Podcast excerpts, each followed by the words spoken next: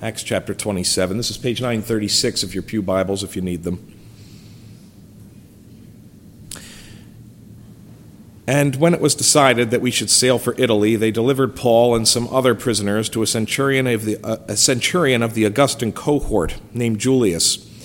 And embarking in a ship of Adramyttium, which was about to sail to the ports along the coast of Asia, we put to sea, accompanied by Aristarchus, a Macedonian from Thessalonica.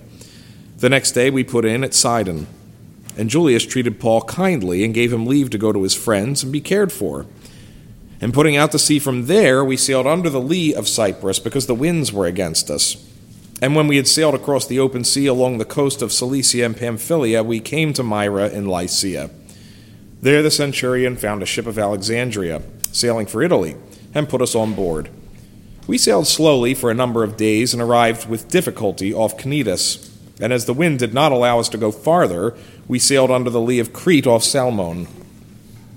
Coasting along it with difficulty, we came to a place called Fair Havens, near which was the city of Lasea.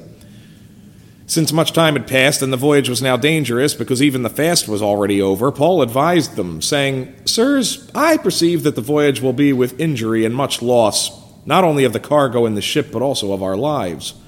But the centurion paid more attention to the pilot and to the owner of the ship than to what Paul said.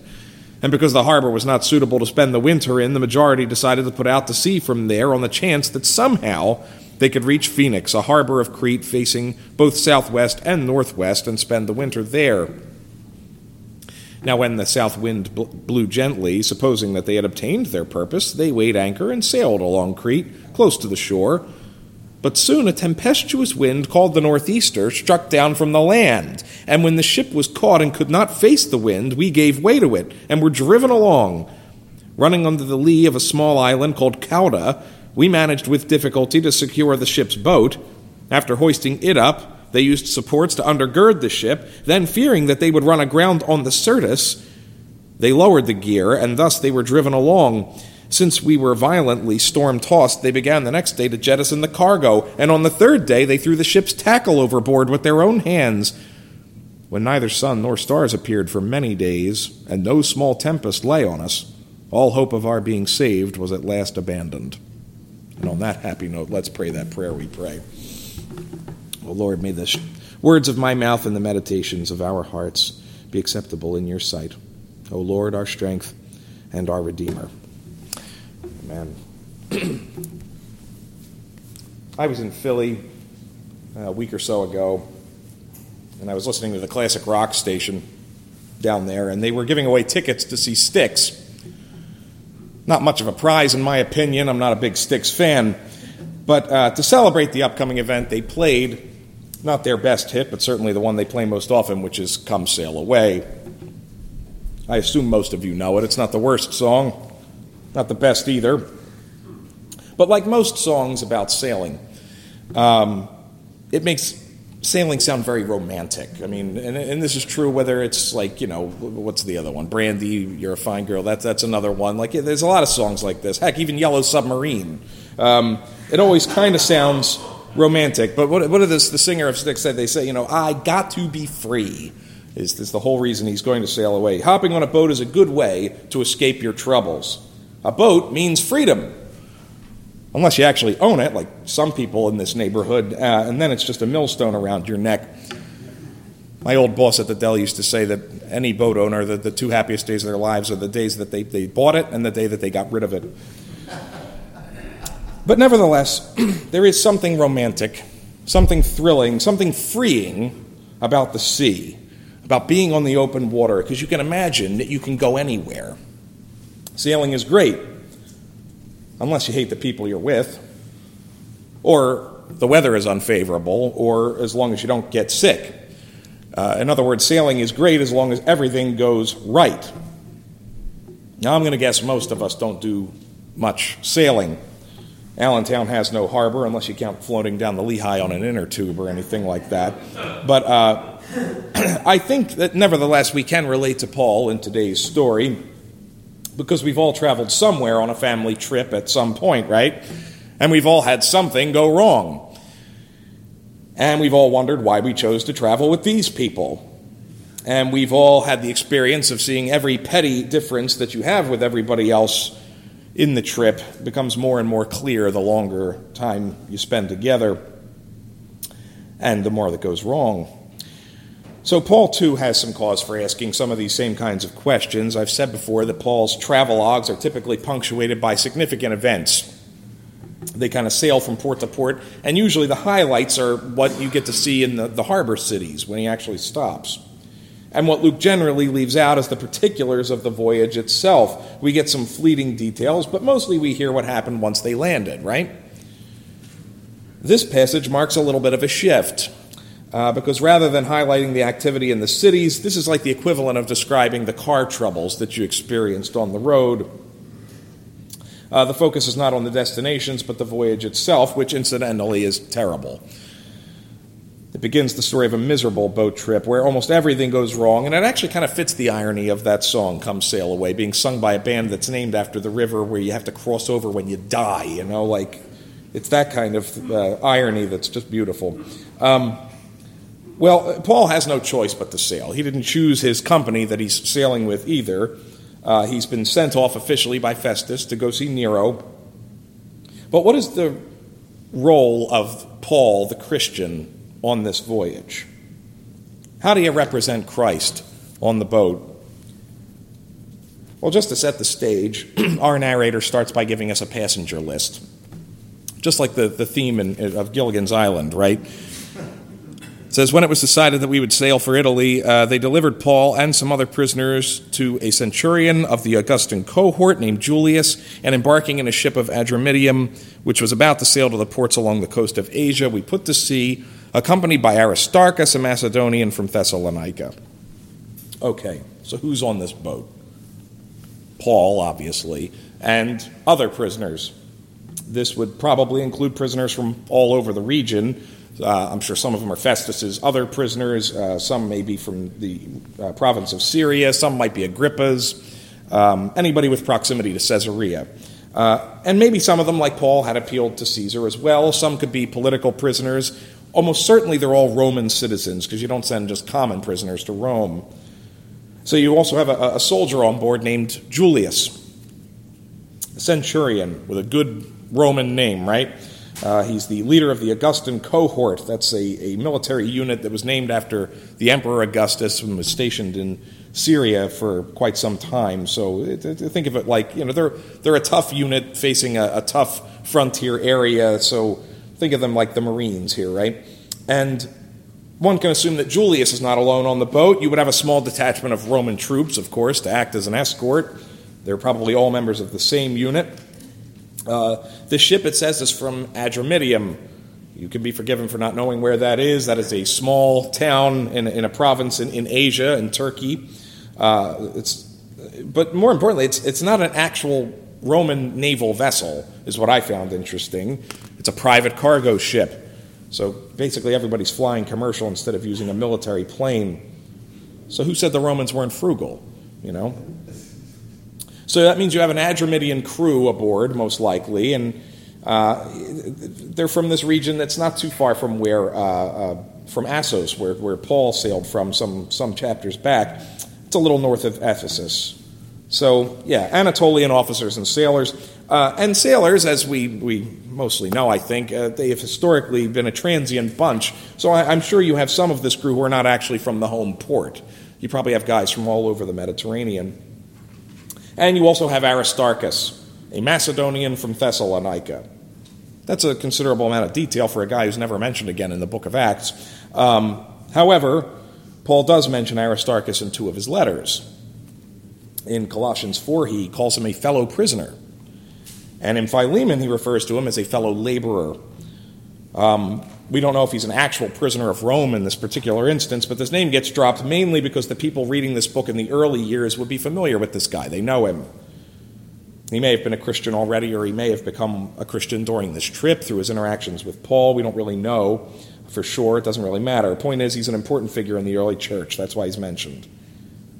And also, I don't know if you've noticed the slight alteration in grammar, because you may have noticed that the text slipped back into the first person plural. We put to sea.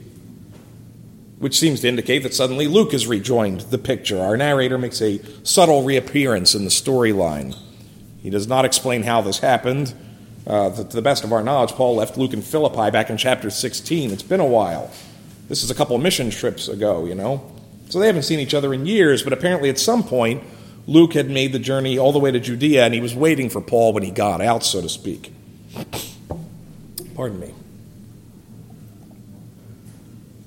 So now Luke's traveling with Paul again as his friend and attending physician, right? And it's also possible that Paul has other friends with him. We don't know.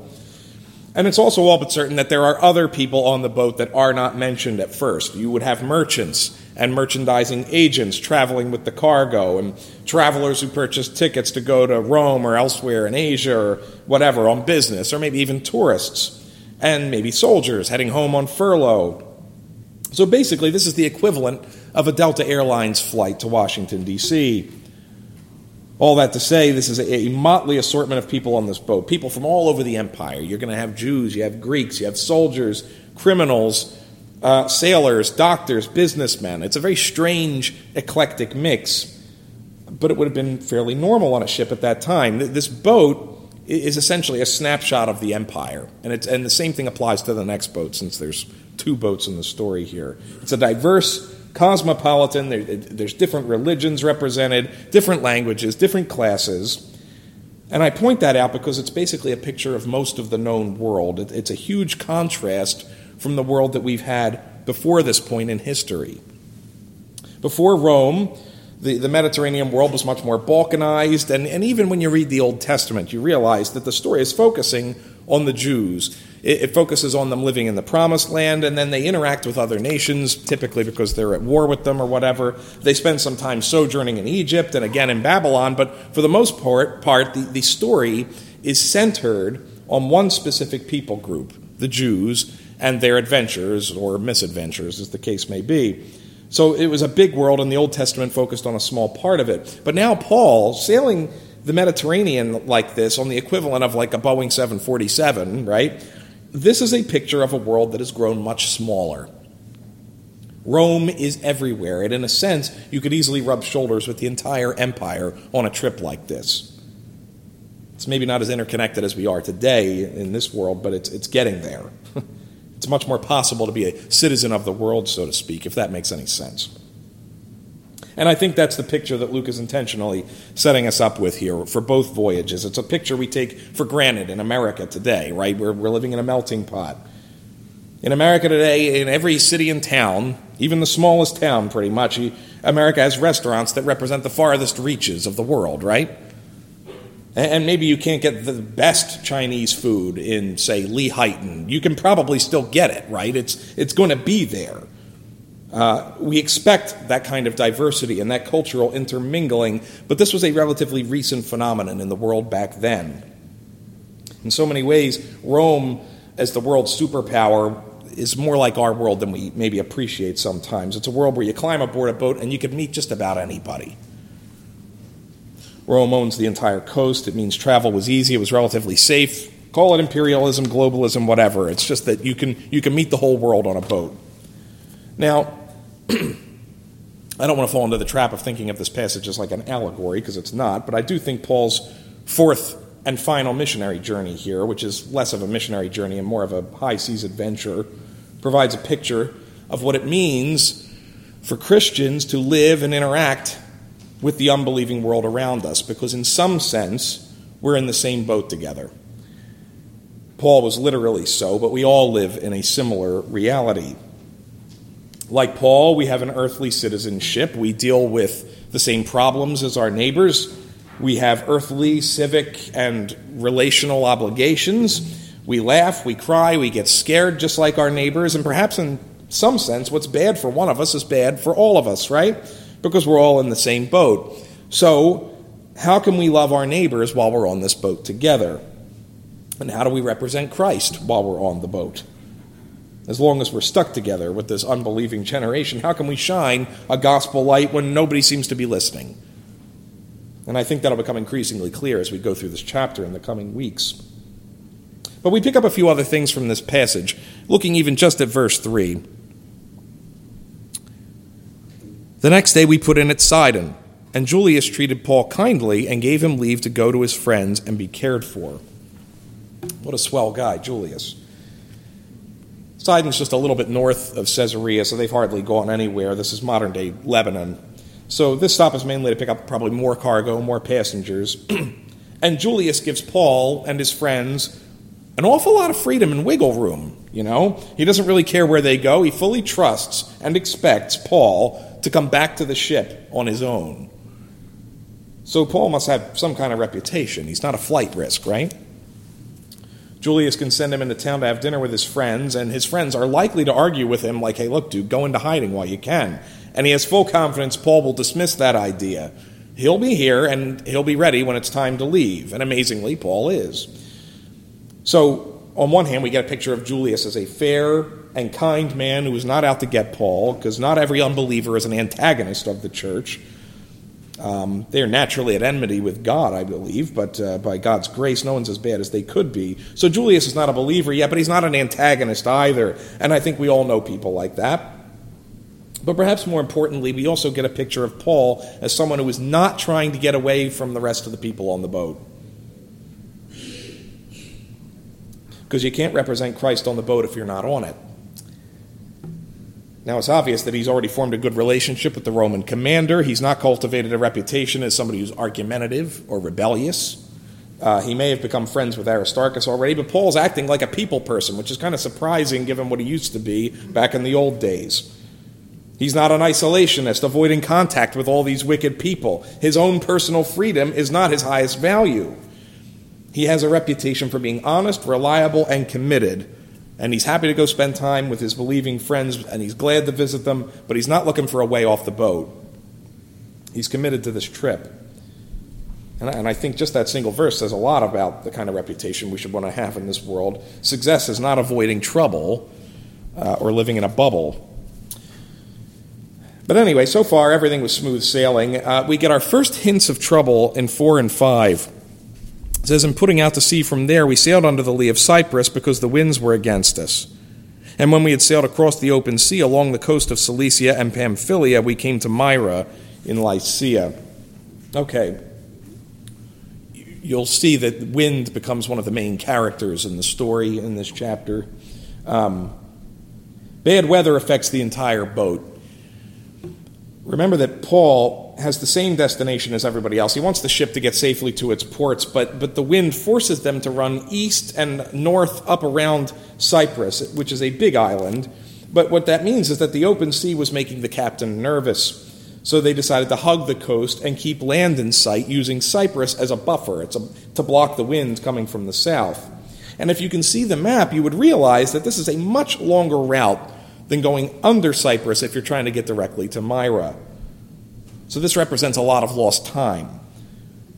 So, okay, adverse winds mean everything takes longer. We all make plans and chart a course. Doesn't necessarily mean it's going to happen or happen on schedule. But in any event, they do make it safely to Myra. It's a little late, no worse for the wear. But they're late enough, and suddenly it's changed the calculus a little bit, and they decide to switch boats in verse 6. Says, "There, in Myra, the centurion found a ship of Alexandria sailing for Italy and put us on board." So this means a new crew representing yet more regions of the empire. It's an Alexandrian ship. That's a Greek-speaking city in Egypt, but now you have African citizens on board as well. So the boat changes, but the cosmopolitan setting does not. But the next leg of the trip gets a little trickier.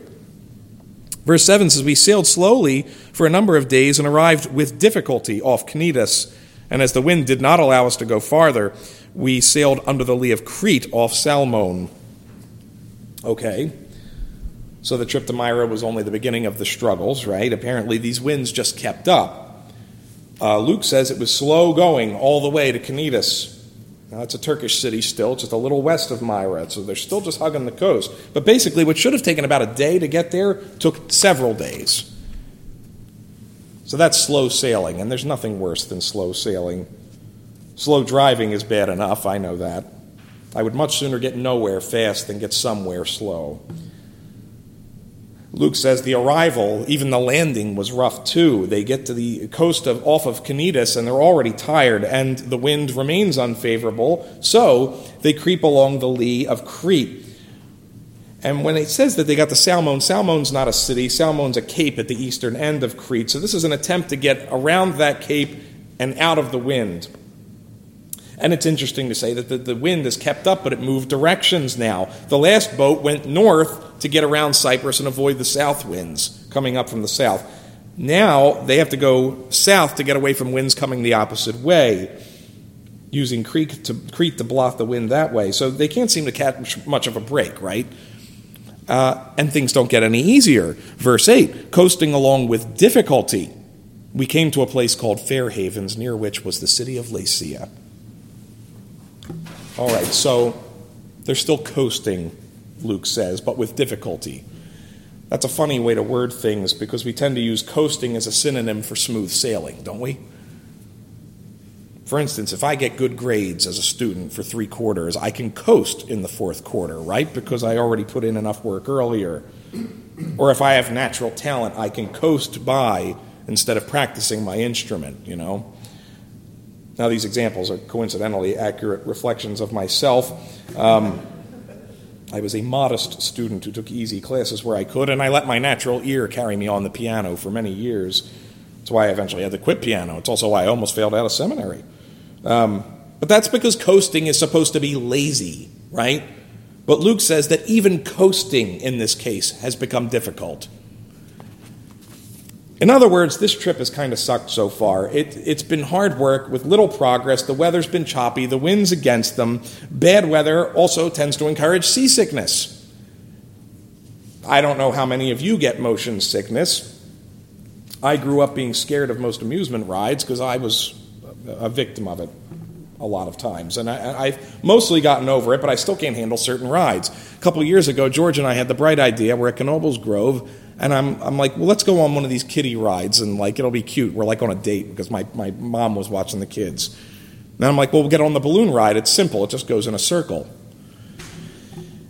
And we got on there and got nauseous from the moment it started, and it was like that for the next 3 minutes. And when it stopped, as we're getting off, I realize I'm seeing the guy running the ride in the middle has a whole canister full of cat litter, and I thought to myself, we're not the first ones. So that's become a key. That's good advice. You go to the amusement parks, if they have kitty litter, then that's usually a sign you don't want to be on that one. I also used to get car sick as a kid. Every year on the way to the beach, to this day, I can't read in the car without feeling nauseous. It's funny, I don't mind flying, though. I don't understand that. But my boating experience has been pretty limited. I've mentioned before I've been on ferry rides, and that's not that bad. They're big boats. They rock a little bit, but it's only slight. Small boats are another matter entirely.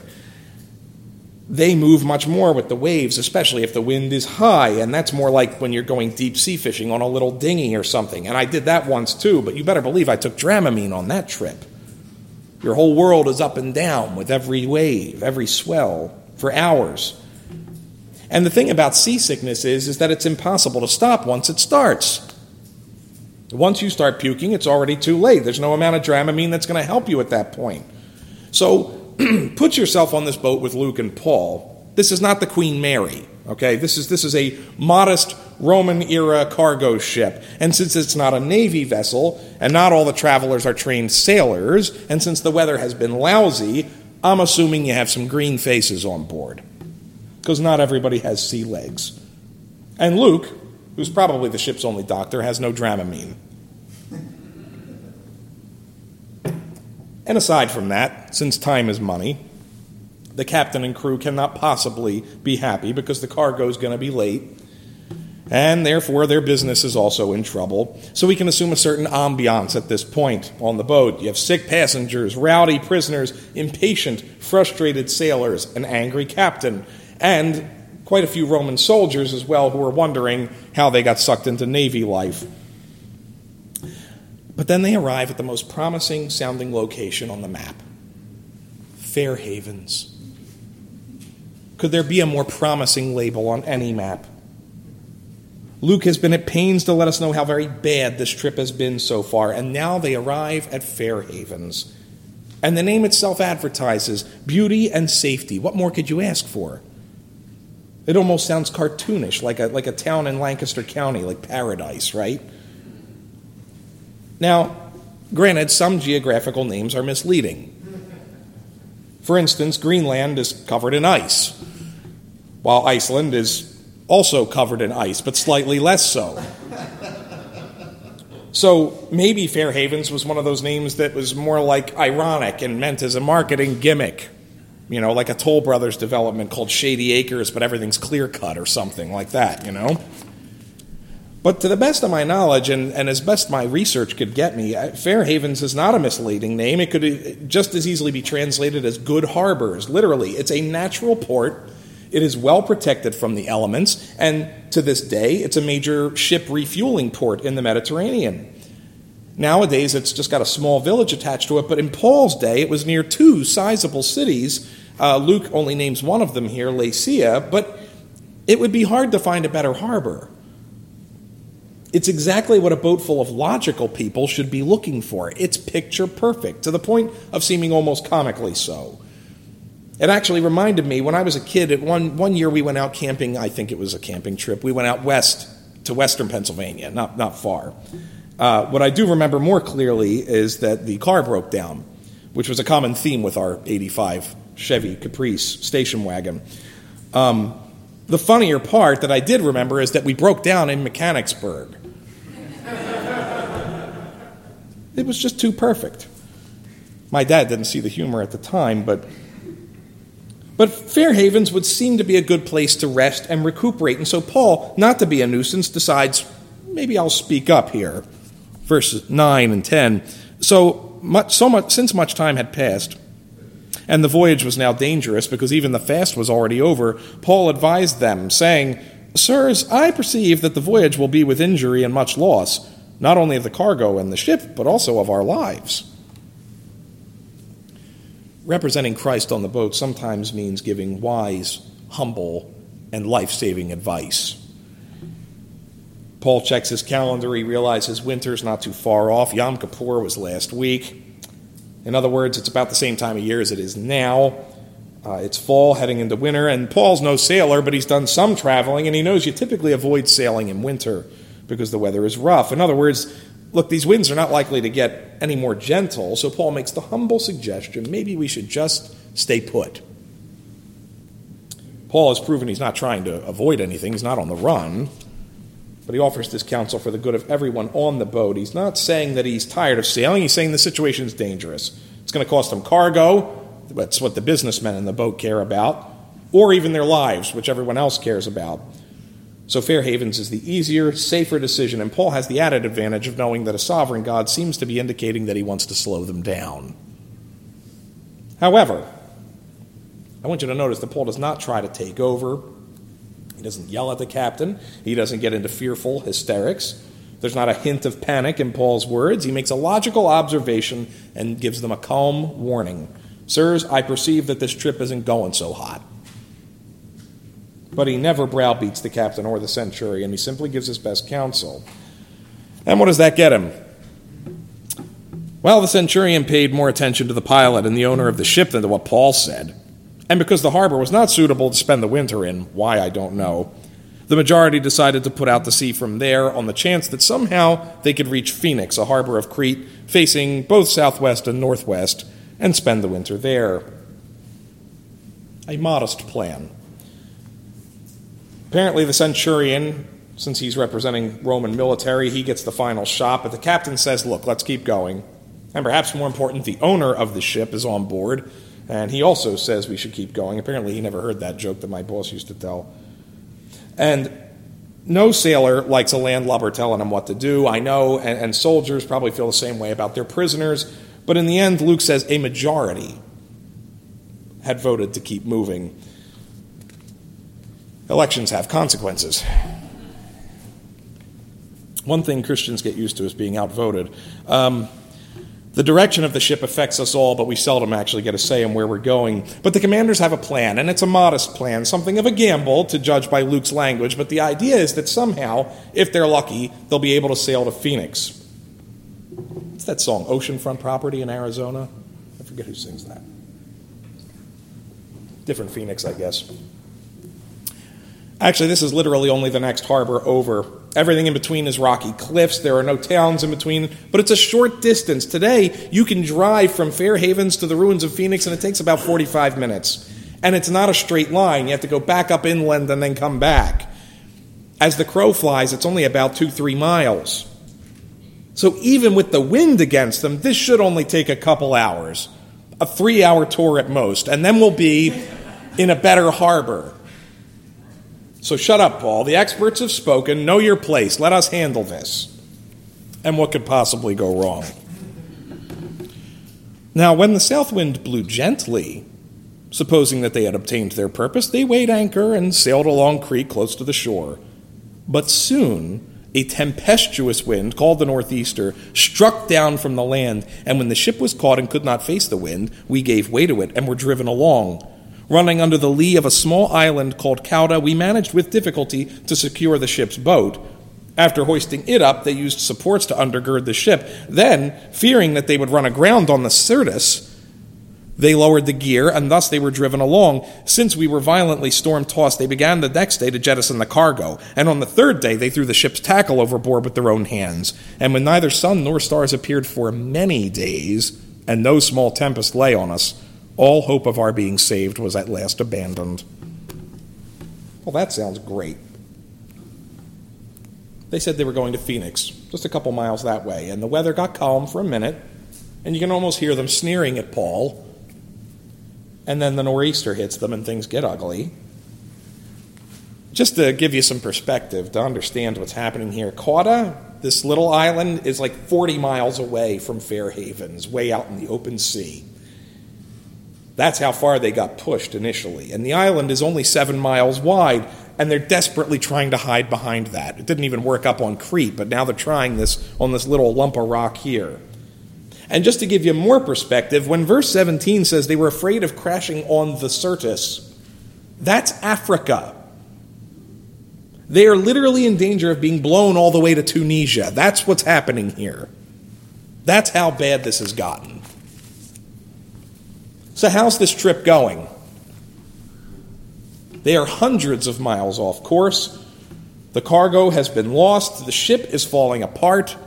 They're trying to repair it mid-sea. They've sacrificed all their equipment, and now they haven't seen the sun or the stars in days. That's freaky and scary. They have no idea where they are, and now there's a straight-up storm moving in, it says, not just the wind. It says, no small tempest, Luke says. You know, some of your Bibles have a map of this journey, and it just looks like a nice gentle curve up over here that lands. It's just like, I don't think it looked like that. I think there's a little more loops in there. And Luke says, whatever shred of hope they were clinging to finally faded. A few years ago, I read a book called The Raft. I forget who even wrote it. It's the true story of 3 soldiers who were shot down over the Pacific during World War II, and they got in their raft and they fought off starvation and thirst. They were catching rain in their pockets and drinking it, whatever they had to do. Sharks, sunstroke, heavy storms. They argued with each other. Sometimes they nearly drowned when the raft would flip. And yet for weeks they tried to row toward where land should be using 2 surviving shoes. Only one of them had his boots on when they landed. And somehow they did make it to a small island and they were rescued. And what's remarkable when you read it is that these guys never quite lost all hope. This guy insisted, no, I was navigating, I was using the stars, and I was using our shoes, and we were scooping the water up, and I was actually intending to get to this island chain. That's hope. Call that American can-do spirit. I don't know what you want to call it. But Luke says that these men on this ship, they were broken. They had given up hope. Now, I'm stopping here today at this cliffhanger, lost at sea, and we're going to see next week whether they make it. But what I want us to start thinking about is what it means to be a Christian in the boat. Surrounded by a diverse group of unbelievers, all heading as fast as they can toward their own destruction, against your advice. Because, brothers and sisters, that's a picture of where we are. It's a microcosm of life as a Christian in this world. And this passage is not a random event. We just spent several weeks talking about Paul's final speech in Judea with Festus and Agrippa. And what was the theme of that speech? What was Paul pushing? Keyword: hope. Hope in the resurrection, right. Hope was the theme of the speech. Hope, this thing that he hated, that he resisted, that he fought against, but ultimately it got a hold of him and it changed him. And yet now, in today's passage, what has everybody on this boat just abandoned? Hope. No one in this world has hope. I think they're very good at pretending that they do, or at least pretending that having no hope doesn't bother them. But whatever hope they think they have is false. And I think a lot of people, honestly, if you push them to the point of despair, the facade starts to vanish. And the men on this boat have lost their money, their sense of direction, and all pretense of safety, and they don't have their sweethearts with them or anything like that. They've lost everything that carnal man lives for.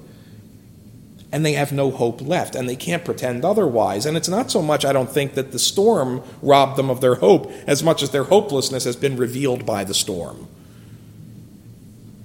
Because in the end, everyone knows they're going to die and that all will be lost anyway, and being lost at sea just kind of makes that a little more immediately clear. Like receiving a terminal diagnosis. It forces you to face the music.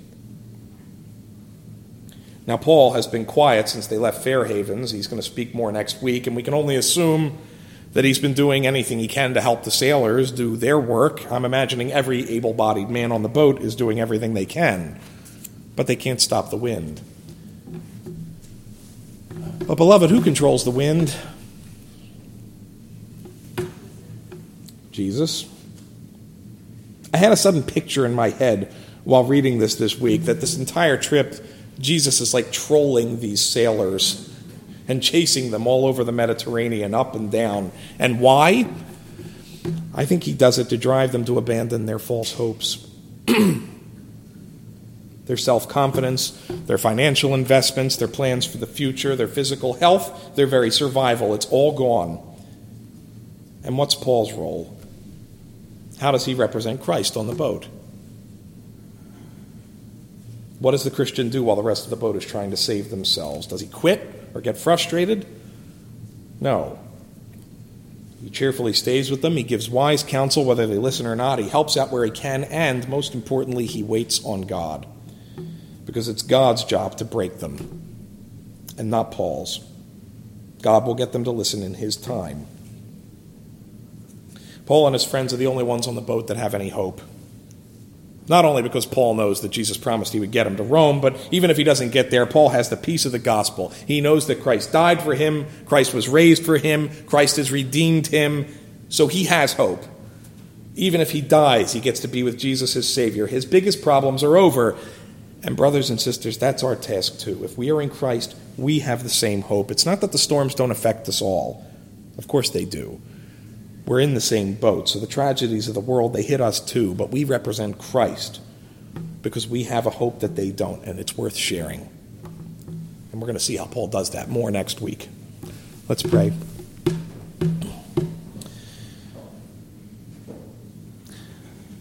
Father in heaven, we do thank you for your word. We thank you for this